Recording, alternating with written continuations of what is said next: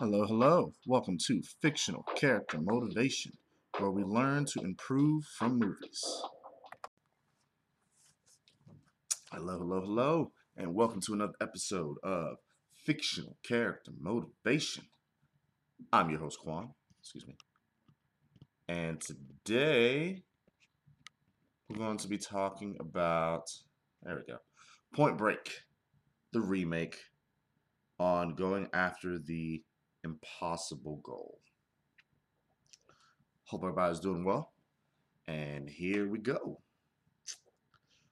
Point Break Remake came out in 2015. Thrill seeking criminals perform a series of daredevil stunts to steal money and gems, only to give it away to the poor and less fortunate. Training for a job with the FBI, young recruit Johnny suspects that only extreme athletes could pull off these heists. Utilizing his own special skills, special, special skills, special skills, there we go. Johnny infiltrates the gang of thieves after befriending their charismatic leader, Body. Bodhi. As Johnny experiences the rush of their lifestyle, his superiors fear that his loyalties are being tested. So, even though the movie didn't do that well, you know, it didn't get critical acclaims. Some of the stunts in there, some of the scenery, scenery in there was pretty nice. And I thought I liked the, the direction it was going. Because the so called criminals we're not just doing these things just to do stuff. They had a purpose. They had a list of goals. And the list of goals that they were achieving was known as the Ozaki Eight. Bear in mind that the Ozaki Eight list and the person who made it, Ozaki, are both fictional characters, not real characters. But it's good to kind of stream the list to see what drove them to that to that point of doing all these things. Well, the Ozaki 8 in the movie is known as a list of eight extreme ordeals to honor the forces of nature and testing the abilities of polyathletes. Athletes are skilled in multiple levels. In the pursuit of Nirvana. The eight are quite extreme feats, starting from calling them out from 1 to 10, from 1 to 8. We have Emerging Force, which is whitewater rafting, the Inga Rapids off the Congo. I think it's probably a little bit dangerous, if not more dangerous. Birth of Sky, Base jumping from Mount Everest. Ooh. Awakening Earth. Skydiving into the Cave of Swallows. This is a place in uh, Peru, in the South American area, I think. Life of Water. Surfing a wave over 60 feet tall, which, if you saw the movie, you see their first attempt at that and then a second attempt. Life of Wind, a wingsuit proximity flight flying between, it didn't really specify between, so I guess it meant bet- between people. So pretty much making sure that everyone is close and nothing really is and having that danger of like at any moment we could hit each other, but we didn't. So that's one. Life of Ice, snowboarding down an unridden mountain. Well, that's risky. That'd be kind of, yeah, I can see how dangerous that is. Master of Six Lives, which is free solo climbing Angel Falls. Now I've seen the documentary Free Solo and seen and know the meaning of Free Solo. Free Solo is basically you're going to climb up this mountain with just chalk. Think about that. You are climbing a mountain with just a bag of chalk. I don't know about that. That's that seems that seems a little bit extreme for real. And the last goal on this list is known as the act of ultimate trust, to where you placing your life into the hands of nature. And if I remember this correctly from the movie, he does do this in a very interesting way. He pretty much the trust that he did was he falls off this cliff near a waterfall that is more than 50 feet high. And that is, yeah. And he doesn't even do it like, I'm going to do it backwards. He literally just looks this direction, possible waterfalls right behind him, and he just goes like this. And it's crazy. It's crazy. Like I said, some of the feats in this movie that they do pull off is quite crazy. Um, and from what I want to remember, from what I remember, they did do number three, skydiving into the caves in the Cave of Swallows. They tried number four, Life of Water, surfing the wave twice. They did five, and they did eight. So there's about pretty much five more that they needed to do. But remember, this is their goal. They were so passionate about it that they were willing to die in the pursuit.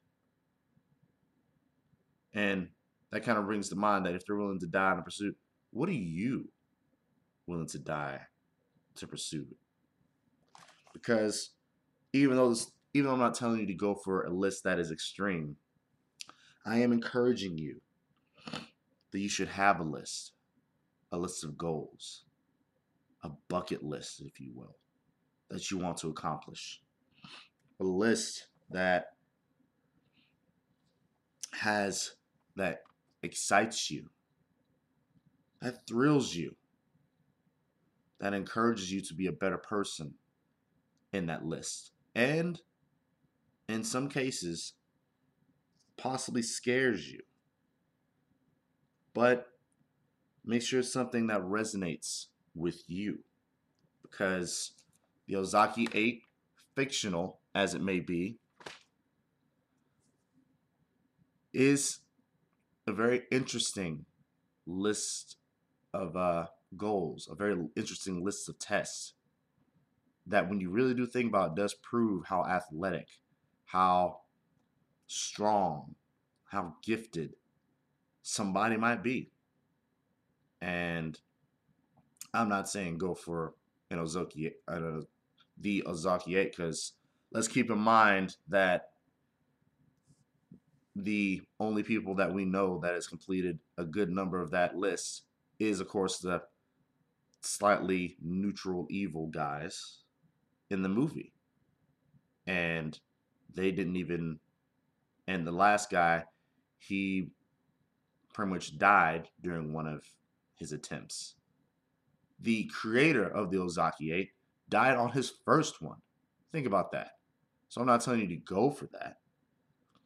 Because not because not everybody may not want to resonate doing extreme sports. But what what resonates with you is going to encourage you to be better, to do better. What is going what goal is gonna what goal you're to go after that you're to be excited about, like, ooh, could be three about, like, yeah, and then you're going to be scared about because it is a tough goal. It is a scary goal. Think about that because there are a lot of goals we're all trying to pursue, especially since we're early on in the New Year's resolutioners. And I hope if you did make a New Year's resolution, that you're still head on, headstrong on that goal. But also pay attention to the goal. Because if your goal is to eh, lose about five pounds. Well, that should be done then. But if your goal is to you is to lose 12 pounds by the end of the year, if your goal is to be the fittest, strongest version of yourself, and not just say, I'm gonna be the fittest, strongest version of yourself. You link that to what that means to you. Like, what's that mean to you? If to be the strongest, fittest of yourself. Does that mean you can run a mile without being tired? Does that mean you can bench press 50 pounds? Does that mean you can do a one arm pull up? What does it mean to you? Because you can go for all these goals here and there. They may seem flashy when you tell people, like, oh, that's kind of cool. But if it doesn't resonate with you, if it doesn't push you to that point to where one, the goal and the deadline need to be met, or else I'm not this kind of person. And two, that I have to reach this goal. Not that I not that you know it'd be nice to have this goal. No. I have to reach this goal. You have to be determined like the criminals in uh in this movie in Point Break cuz they were determined. Like yeah, they were they were doing the you know the party lifestyle. They were you know doing probably some bad things they shouldn't be doing. But in the end, it was they were doing it in pursuit of doing these goals. They were making money in pursuit of these goals. What goals are you trying to go for? What's on your list of things that you want to do before you possibly pass, before you possibly kick the bucket? And like I said, don't just pick a goal that's like you can tell by how that goal makes you feel by saying it you know, I'm gonna lose five pounds. Hmm. Okay. I'm gonna lose 10 pounds. All right, that sounds pretty difficult. I'm gonna lose this many pounds and then participate in a race, a competition that'll test that strength, that'll test that skill. All right, that sounds nice. But like I said, all of it sounds nice, but it doesn't sound nice to you doesn't encourage you to the point to where when you set that goal and you want to do that goal, you don't just look at something and be like, do I do this or do the goal? You just go, nope, no exceptions. I have to do everything towards this goal. And I hope this landed for somebody. Please let me know, as usual, from YouTube and to the podcast. I hope that uh, everything's going well. If you like any of this, please like, please follow, please share it. Please let me know in comments. Please let me know by just showing the love. Um, I have a uh, for my podcasters. I possibly might have a button that if you want to support me, you can tap that button. Possibly send me some change here and there. I'm not asking for much. I'm just asking for encouragement. I'm just asking that if I hit you in a certain way that encourages you, if you like these podcasts, if you like these talks, please let me know by showing some love. Doesn't have to be a big love. Doesn't have to be, you know, making you broke. I don't want anybody broke. I want to make sure that everyone's good before I'm good.